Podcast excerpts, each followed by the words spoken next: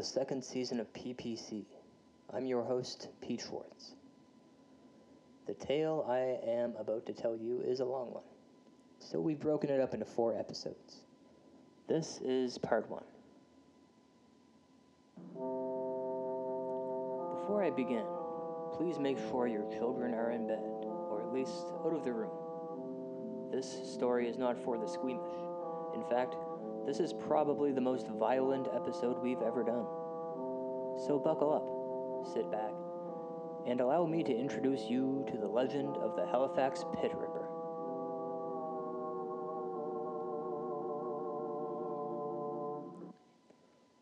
One hundred years ago, in Halifax, Nova Scotia, there lived a serial murderer named Henry Young, aka the Halifax Pit Ripper. This man admitted to killing 15 people between the years of 1895 and 1897. All victims were male between the age of 20 and 30. The city of Halifax lived in horror, day in, day out, afraid to leave their houses for nearly two years, afraid of the Pit Ripper. Nobody had any leads. It was a small town, but a city, but nobody ever saw him in the act. He was like a ghost. Now, before I go any further, I think it's important to give the listeners a sense of Halifax's haunted history. For those of you out there who don't know anything about Halifax, Nova Scotia, here's a quick history lesson from a local writer, Vernon Oikel. His wife, Helen Oikel, is going to be reading a passage from her husband's latest book, Ghost Stories of Nova Scotia, which is set for publication sometime in 2015.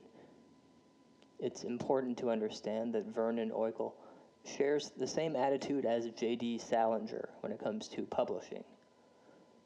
So, whenever he completes a book, it goes into a vault for like 20 years until it's ready for the public. And now, please enjoy this sneak peek from Ghost Stories of Nova Scotia by Vernon Oikel. But paranormal activity is not new to Halifax. Ghosts have been reported in Halifax since the city was founded. When Colonel Edward Cornwallis and 2,600 settlers climbed upon its shores in 1749. However, perhaps some of the more, more intriguing stories are a direct result of the explosion of 1917. A head in silhouette on the third floor of the St. Paul's Anglican Church shines as a haunting reminder of one of the most devastating man made explosions in human history. Several streets up the steep hills sits the former Victoria General Hospital, where many of the wounded were cared for. There is, it said, a gray nun wanders the hall in search of the dying. In 1917, Halifax Harbor was a bustling hub of activity where ships, troops, and supplies were gathered and transported to Europe as part of the Second World War effort. The city's population had grown in relation to that effort, with many moving to Halifax to take advantage of the prosperity war often offers. The morning of December the 6th was no different than any other typical morning. Boats were being loaded and unloaded, children walked to school, businesses opened for the day, and trains ran on time. At 7:30 a.m., both the French freighter Mont Blanc and the Norwegian ship Imo weighed anchor from the Bedford Basin, heading for the narrow, Narrows and points beyond. The Mont Blanc was loaded with a volatile mix of wet and dry picric acid, TNT, gun cotton, and benzol, bound for the European arena. The Imo, under ballast, was destined for New York. At approximately 8:40 a.m., they collided. As the Imo struck the bow of the Mont Blanc, fire broke out immediately on the French freighter. The captain and crew, fearing an imminent explosion, took to lifeboats, and rowed to the Dartmouth side of the harbour. The Mont Blanc burned for 20 minutes and came to rest at Pier 6 in Halifax North End. Curious at the unusual sight, many stopped to observe, unaware of the boat's dangerous cargo. Between 9.04 and 9.05 a.m., she exploded. She disintegrated into fragments, decimating population and property both far and near. Almost 2,000 people died, well over 4,000 were maimed and injured. 1,630 buildings were reduced to rubble and 12,000 were damaged. Windows rattled up and down the distant shores of the province. While Halifax already had her share of ghost stories, they would grow to legendary proportions after this explosion. Now, before I go any further, allow me a few minutes to explain exactly what armpitting is. So, armpitting is basically This is Tammy Flonk, PhD in paranormal science and local poet laureate. like back in the Civil War days, men used to cut the extremities from the slain. Um, so, eyes, nose, hands, feet, ears, and genitals. Then these body parts were strung together and hung around their armpits. Whoa, that's gross. Yeah, I'm a little confused because I can't really picture what that would look like. You know? right? Yeah, it's hard to get a mental image from what is described here, but basically, the body parts were all on one string, and the string was draped over the shoulders and around the neck. So the body parts are left dangling down from the armpits. Here, I have several graphic pictures I'd like to show you. Oh God, that's that's terrible. Here's another good one. Jesus, oh Jesus Christ. They believe that ghost powers came directly from a corpse in its current state. So they hobbled the corpses to stop them from gaining ghost powers, because it was believed that if you hobble the corpse, you hobble the ghost. Mind you, the ghost would be left at peace, but it would not have the power to terrorize its murderer. I've actually written a poem about armpitting. Would you like to hear it? No, no, thank you. We don't have time for that. Now, let's rewind. Back to 1895 when the Halifax pit ripper stabbed his first victim through the heart, propped him up against a tree in the graveyard, and promptly armpitted him. His name is Tony Bland, and he was buried in the old graveyard off Spring Garden Road. He was only 21 years old. Just two days later, the pit ripper struck again, this time murdering an older man, around 35 or so, chopping off his bits and pieces with more precision this time. He was getting better at it. These horrific bloody massacres went on and on for years.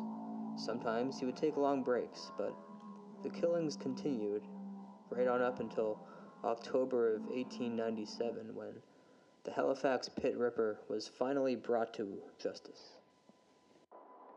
Yeah, it was my great grandfather who saw him that night. This is Tom Clark, great grandson of Sir James Clark, the man responsible for capturing the Halifax Pit Ripper. The story goes like this James was walking home, taking a shortcut through the alleyway, when a tall, shadowy man passed him. The man had dead eyes and he was holding a big bloody knife and there was blood all over his face. And so James thought this was a wee bit suspicious.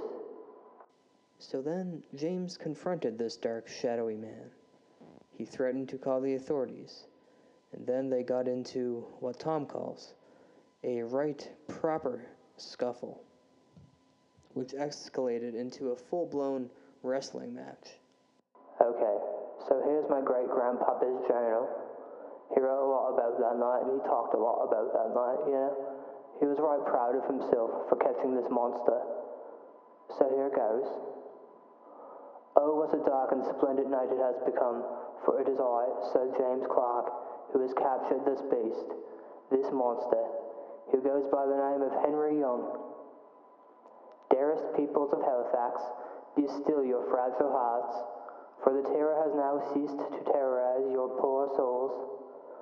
We wrestled, and oh, we wrestled well into the night, and the onlookers watched, aghast, afraid. I managed to get him in a headlock and Soon the authorities did arrive to take him away. Alas, the Pit Ripper is no more. All odds are now against him, pitting another arm. I just can't believe it was Henry this whole time.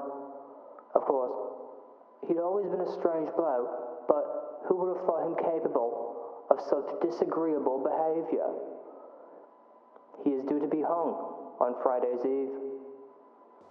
And indeed, the Halifax Pit Ripper, aka Henry Young, aka the neighborhood recluse, who lived on a hill and survived on the wealth of his parents' good fortune, was killed. And before his execution, he hardly spoke a word. He admitted to killing all those people, but he never explained what his motivation was.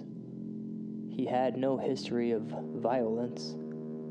He was a wealthy man, but he was also a lonely man. And historians suspect that this loneliness had driven him completely insane. His parents were disgraced, so mortified and ashamed that they sold their mansion on the hill and moved back to England.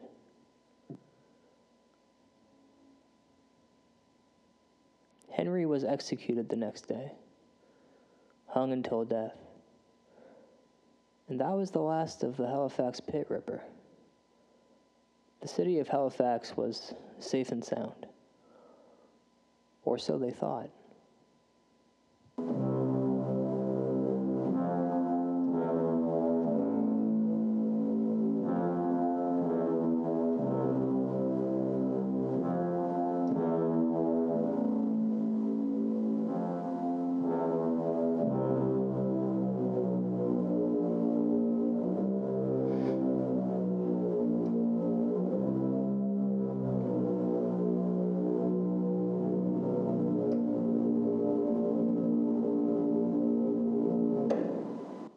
One morning, precisely 25 years after the execution of Henry Young, the body of Patrick Bundy was found in the oldest cemetery in Halifax.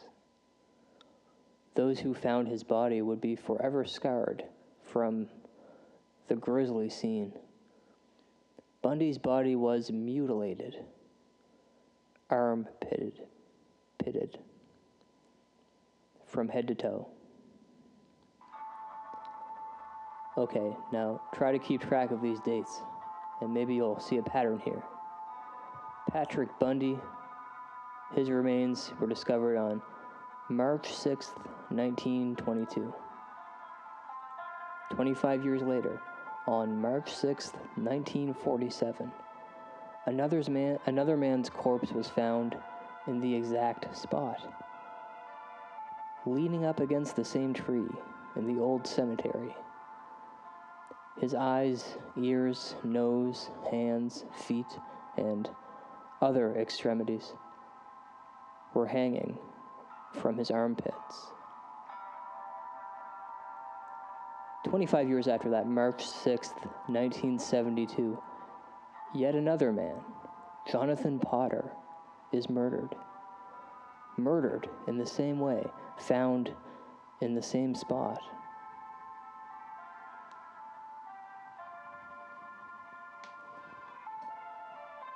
The date of today is March 5th, 1997. My partner Ray and I have just arrived in Halifax, Nova Scotia. The old burial ground is our first destination, and we are determined to find some answers.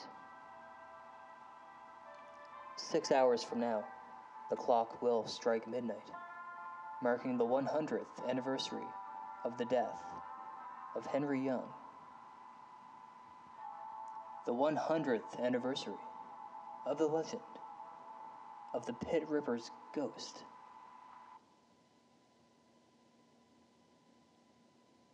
Please join us next week for part two in this special four part mini series. Here's a preview of what's to come. When he got on a plane in Portland, Oregon last night, he was just another passenger who gave his name as D.B. Cooper. But today, after hijacking a Northwest Airlines jet, ransoming the passengers in Seattle, then making a getaway by parachute somewhere between there and Reno, Nevada, the description on one wire service, master criminal.